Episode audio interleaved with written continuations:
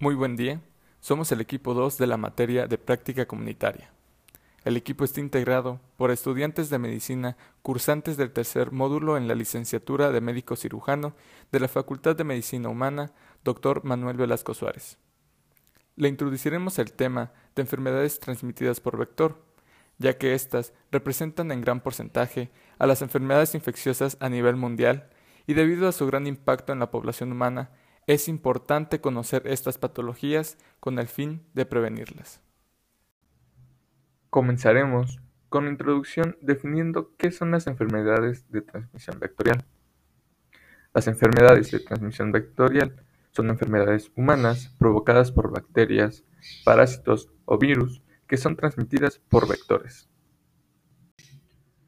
Cada año se registran más de 700.000 muertes por enfermedades como paludismo, dengue, fiebre amarilla, esquistosomiasis, tripanosomiasis africana, leishmaniasis, enfermedad de Chagas, encefalitis japonesa y oncocercosis.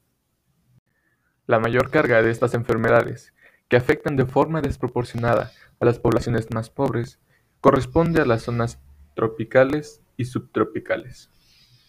Las enfermedades de transmisión vectorial representan más del 17% de todas las enfermedades infecciosas y cada año provocan más de 700.000 muertes.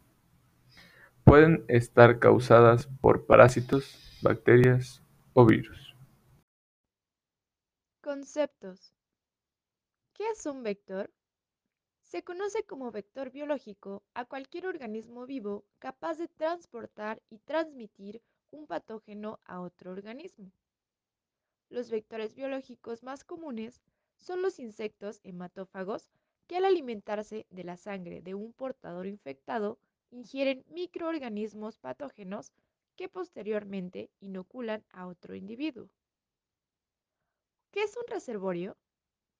Un reservorio es un organismo que aloja microorganismos patógenos que pueden causar una enfermedad contagiosa y que, al ser difíciles de controlar, pueden provocar epidemias. Tipos de vectores. Los principales vectores en la región son flebótomos. Son hematófagos, lo que se refiere al hábito de alimentación de aquellos que se nutren con sangre. Su picadura es el medio de transmisión de la leishmaniasis, de la bartonelosis y de algunas infecciones por arbovirus. Sus reservorios son humanos, primates, marsupiales, roedores y animales domésticos. Anófeles. Los anofelinos son los únicos vectores de la malaria humana, aunque también son eficaces en la transmisión de microfilarias y de algunos tipos de virus de la encefalitis. Sus reservorios son humanos y primates. Culex o mosquito común. Es un hematófago, ha sido relacionado con la transmisión de dirofilarias con arbovirus como la encefalitis japonesa. Aedes. Algunos aedinos son vectores eficaces de arbovirosis de alto impacto sanitario como dengue, fiebre amarilla, chikungunya o zika, además de algunas filarias como la dirofilaria y mitis. Sus reservorios son humanos y primates. Triatominos. Son insectos con alas pertenecientes al orden Hemiptera, caracterizados por tener el rostro o probóscide largo y recto, con alta capacidad para perforar la epidermis de los hospedadores. Estos insectos son los únicos vectores de la enfermedad de Chagas en el hombre, producida por el protozoo Trypanosoma cruzi. Sus reservorios son humanos, marsupiales, ratas y ratones, animales domésticos. Bionfalaria. Es un género de caracoles de la familia Planorbidae. Tiene importancia médica porque las especies de este género pueden ser huéspedes intermediarios, vectores, de Schistosoma manzoni, el parásito causante de la esquistosomiasis. Su reservorio es el humano. Datos estadísticos. ¿Qué dice la OPS? El dengue es una enfermedad transmitida por la picadura de un mosquito infectado. El dengue y el mosquito Aedes aegypti están presentes en todo el continente, excepto en Canadá y en Chile continental. En Uruguay no hay casos, pero sí hay mosquitos. Se calcula que cerca de 500 millones de personas están en riesgo en la región. Otro dato muy importante es que la incidencia pasó de 16.4 casos por cada 100.000 personas a 218.3 casos por cada 100.000 entre 1980 y 2000 y 2010. Además, en 2013, que fue el año epidémico, se registraron 2.3 millones de casos y 1.980 muertes en el continente. La malaria es causada por el parásito Plasmodium, transmitida por la picadura del mosquito Anopheles infectado. La malaria está presente en 21 países de las Américas. Hay cerca de 145 millones de personas en riesgo de contraerla. Los casos bajaron un 70% y las muertes un 72% entre 2000 y 2012. Argentina, Belice, Costa Rica, Ecuador, El Salvador, México y Paraguay están en camino a eliminarla. La enfermedad de Chagas es una enfermedad parasitaria causada por el parásito Trypanosoma cruzi y transmitida principalmente por las heces de insectos, especialmente las chinches. Está presente en 21 países de las Américas. 65 millones de personas viven en áreas en donde hay exposición a la enfermedad. Se estima que hay entre 6 y 8 millones de personas infectadas y se registran 28.000 casos anuales, entre ellos 8.000 en recién nacidos. La leishmaniasis es una enfermedad causada por un protozoo parásito del género Leishmania, transmitida por la picadura de flebótomos. Esta enfermedad está presente en 19 países de las Américas, 98 a nivel mundial. Cuatro de los 10 países del mundo donde se registra el 75% de los casos globales de leishmaniasis cutánea son de las Américas, entre ellos Brasil, Colombia, Perú y Nicaragua un promedio de 60.000 casos de leishmaniasis cutánea y de mucosa y 4.000 de leishmaniasis visceral se diagnostican cada año en la región, con una tasa de mortalidad del 7%. La esquistosomiasis es una infección parasitaria crónica causada por gusanos pequeños. En las Américas se calcula que casi 1.6 millones de niños en edad escolar necesitan medicación preventiva. Es endémica en países como Brasil, Venezuela, Surinam y Santa Lucía. En Surinam y Santa Lucía tienen posibilidades de interrumpir la transmisión en el futuro cercano. Los datos indican que la transmisión se ha interrumpido en países como República Dominicana, en Puerto Rico, en Montserrat, en Antigua, en Martinica y en Guadalupe. Fiebre amarilla. A nivel mundial, se calcula que cada año se producen 200.000 casos que causan unas 30.000 muertes. Desde 2000 a 2013, más de 1.100 casos confirmados por laboratorio fueron reportados en las Américas. Los casos se registraron en 13 países de la región. Entre 1985 y 2012, el 95% de los casos se concentraron en Perú, con el 54%, Bolivia con el 18%, Brasil con el 16% y Colombia con el 7%. Chikungunya. En las Américas se le detectó por primera vez en diciembre de 2013 en islas del Caribe. Hasta marzo de 2014 se extendió a Anguila, Islas Vírgenes Británicas, Dominica, Guayana Francesa, Guadalupe, Martínica, San Bartolomé, San Martín, su parte francesa, y San Martín, su parte holandesa. Aruba solo informó un caso importado. Más de 15.000 casos sospechosos fueron reportados en el Caribe. Filariasis linfática. Unas 13.4 millones de personas están en riesgo de infección en las Américas, el 80% está en Haití. Es endémica en Brasil, República Dominicana, Guyana y Haití. Guyana, Haití y República Dominicana administran masivamente el medicamento a través de donaciones del programa global de ALB. Brasil le eliminó en seis estados, quedando solamente un foco activo Recife. Oncocercosis, eliminada de la región desde 1995. Colombia se convirtió en el primer país del mundo en recibir la verificación de su eliminación en 2013.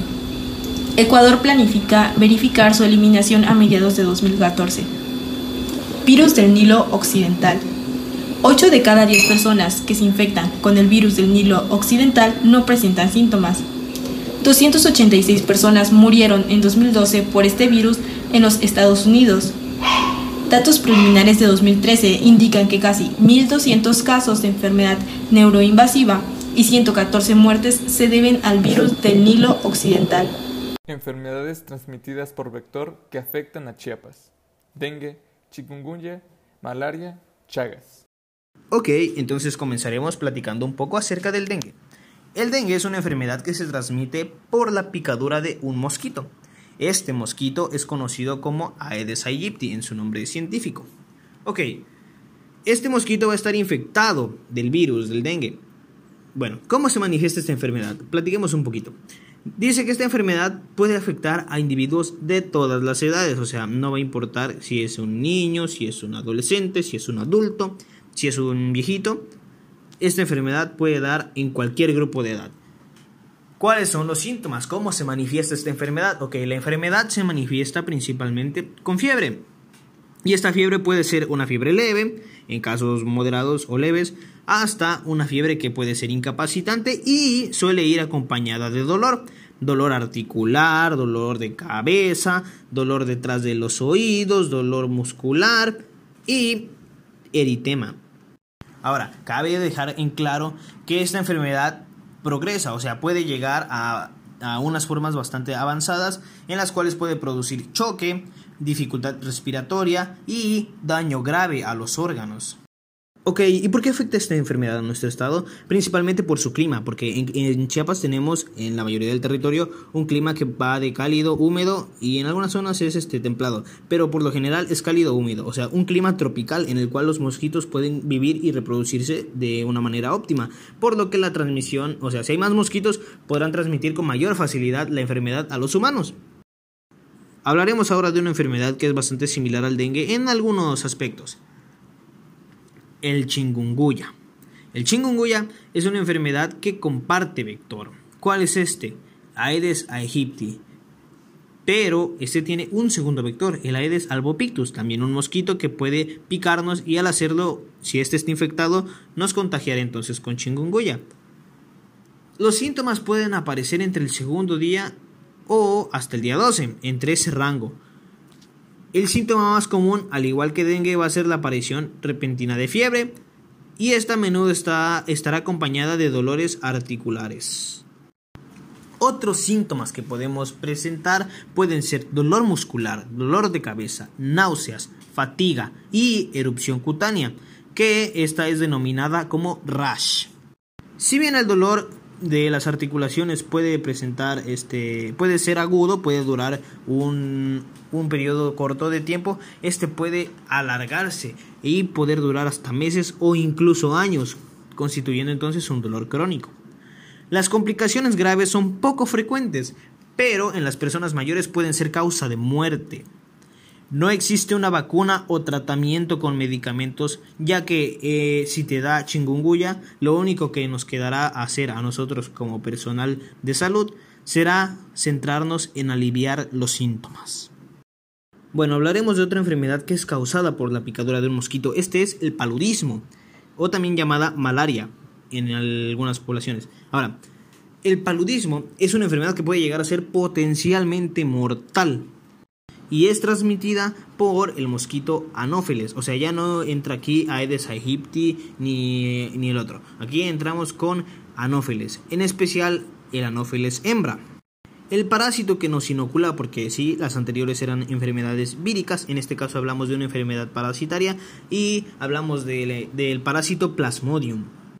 Hay cuatro tipos de este parásito, los cuales son P. vivax, P. ovale, P. malariae y el más peligroso de los cuatro, P. falciparum. Los síntomas de esta enfermedad, al igual que las anteriores, incluyen fiebre y esta va acompañada principalmente de dolor de cabeza y puede incluir vómito también. La forma clásica en la que se manifiesta esta enfermedad es fiebre, sudoración y escalofríos, que aparecen de 10 a 15 días después de haber sido picado por un mosquito infectado con el parásito.